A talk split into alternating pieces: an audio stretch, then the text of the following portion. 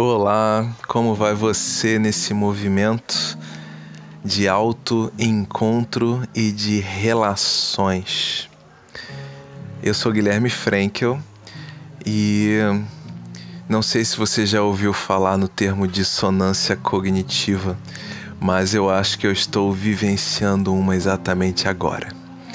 Porque hoje é 26 de junho de 2022, domingo, quando eu decidi gravar todos os episódios da semana do Viajante Transformado do podcast Acordei Inspirado. Estamos aqui gravando o episódio de número 32, Passos Pequenos. Mas nossa fala é dirigida para o dia 30 de junho, quando o ano estará acabando, o semestre estará acabando e nós estaremos claramente entrando no segundo semestre. Esse episódio estará disponível em um exercício futuro. Mas eu gosto de estar no presente e me sinto no presente, olhando para esta grande planilha com links, títulos e episódios. É um pouco estranho Talvez em algum dia eu me acostume. Vamos aos passos pequenos.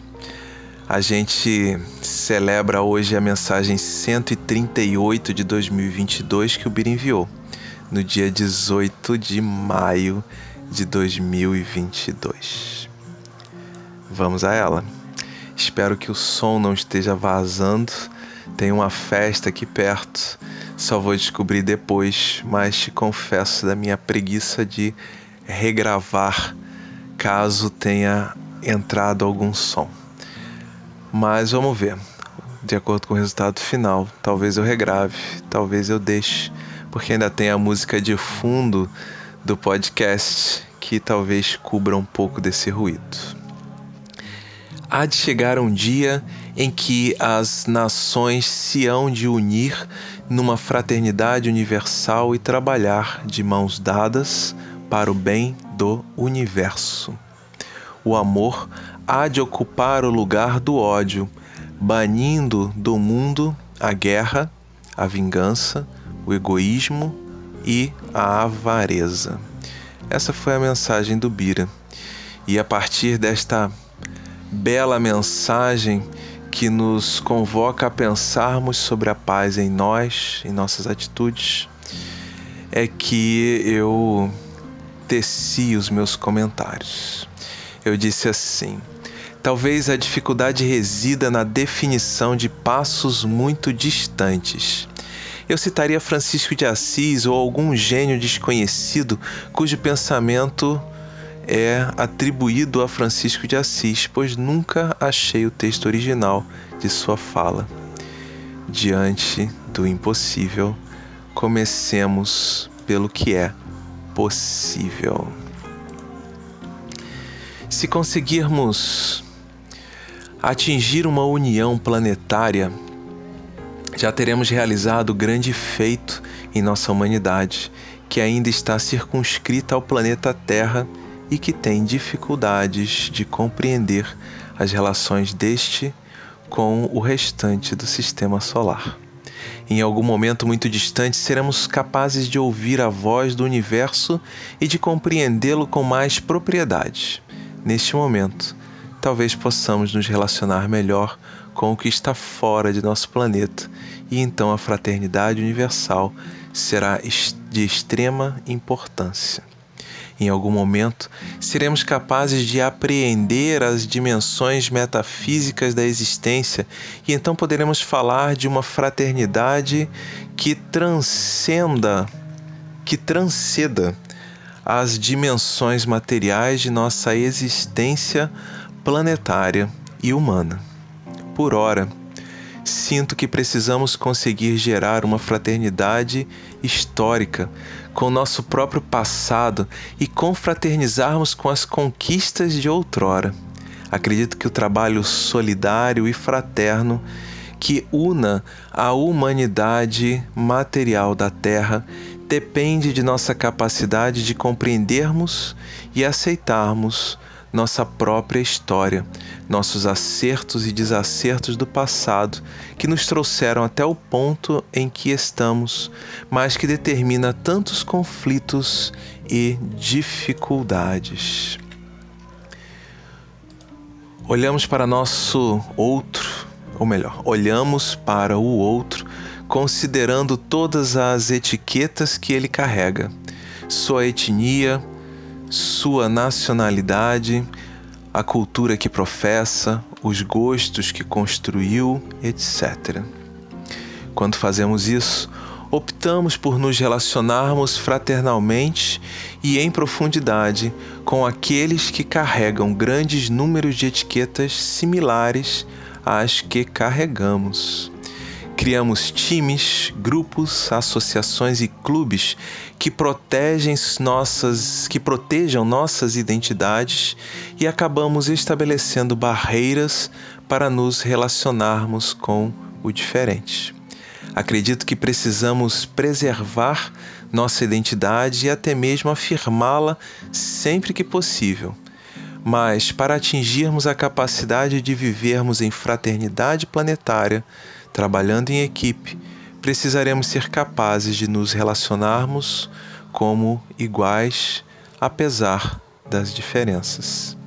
Talvez tenhamos que rever a forma como usamos nossas etiquetas e os motivos pelos quais estabelecemos nossos agrupamentos humanos.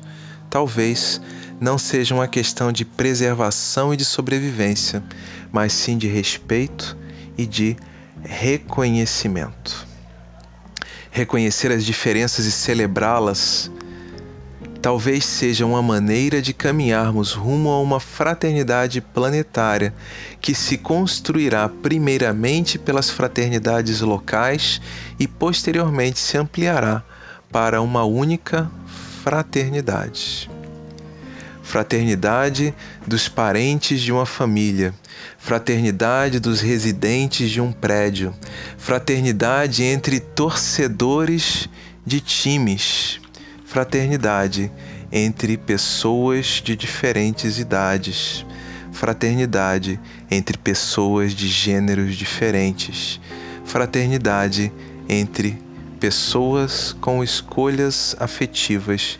distintas. Talvez precisemos pensar no possível para alcançarmos o impossível gigantesco da fraternidade universal. Mas seremos capazes de sermos fraternos com as pessoas que são diferentes de nós e que convivem conosco diariamente? Seremos capazes de sermos fraternos com nosso passado, com nossos erros e imperfeições? Há uma distância quase intransponível entre o eu que sou hoje e o eu que quero ser um dia. Distância quase tão grande quanto a que separa o eu que sou hoje do eu que fui ontem. Talvez, de alguma forma, o diferente de minha idealização desperte em mim a necessidade de reconhecer o que fui e o que sou, e, por isso, seja tão doloroso aceitá-lo a meu lado.